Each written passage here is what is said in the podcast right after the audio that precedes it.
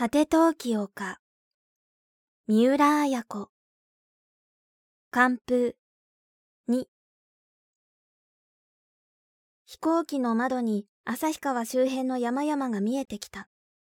雲一点ない澄んだ冬空の下に純白の大雪山がくっきりとその周峰を表し、その右手に連なる十勝連峰もまた銀色にまばゆかった。ふよと並んだ秋子が窓に頬を寄せて、久しぶりに見るふるさとの山を複雑な眼差しで眺めていた。この下に、あの人がいる。金井正雄の姿が様々なポーズを持って、秋子の胸の中に現れては消え、消えては現れた。すでに全く縁の切れたはずの金井だが、秋子にとっては、初めての男性であった。その金井が自分の胸に刻みつけた鋭い傷跡は、まだすっかり癒えてはいなかった。信じきっていた金井に裏切り行為のあったことは、秋子にはその生き様を変えるほど大きな衝撃であった。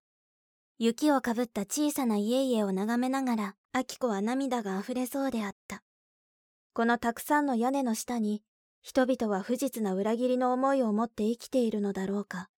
愛し合うよりも憎み合って生きているのであろうか。そして今また自分は、それらの人々の一人として、恨みを抱いて生きていかなければならないのだろうか。気鋭が雪の野にかぐろく映るのを秋子は見た。秋子には、記憶を喪失した何十日かがあった。その間が一番幸せだったように秋子は思う。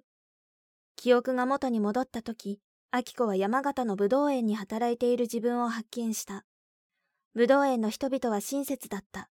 が、そこが山形と知った時、秋子はふっと仙台の町に出たいと思ったのだった。仙台にはひとしの親たちがいた。ひとしが年に一度か二度行く町が仙台だった。秋子は痛切にひとしに会いたいと思った。自分が心の底から頼りにしていたのはひとしなのだと知るようにもなった。金井への恨みは消えないままにひとしへの慕情が密かに育っていった。が、そのことに秋子は気づきたくなかった。ただ、いつも自分をかばってくれたひとしを自分は懐かしがっているだけだと思いたかった。そのひとしが、あきこのいるおにぎり食堂に入ってきた時の喜びをあきこは忘れない。それにしても、記憶が戻った時、なぜ自分は母の不与に連絡を取らなかったのか。それはあきこ自身にも説明がつかなかった。母の不与がかや子の父の妻であるという事実に自分は心を閉ざしていたような気がする。母が娘の自分よりも夫の陽一に近くにいるように思われたのだ。誰が迎えに来ているかしら。不与が言った。前の座席にいたひとしが振り返って、そりゃあ、おじさんが来てるでしょう。おじさんは昨夜の電話で必ず迎えに出ると言ってましたからね。橋宮だけならいいけれど。不与は言葉を濁した。空港の吹き流しが目に入った。飛行機が大きく旋回した。十勝連峰が不意に左に回ったかと思うと、飛行機はまっすぐに滑走路をめがけて降下し始めた。やがて飛行機は軽くバウンドをして着陸した。乗客が立ち始めた。が、秋子は飛行機が止まっても最後まで座っていた。秋子さん、降りましょう。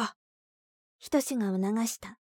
秋子は不意に、このまま東京に逆戻りしたいような衝動に駆られた。が、言われるままに立ち上がった。よかったわ。本当によかったわ。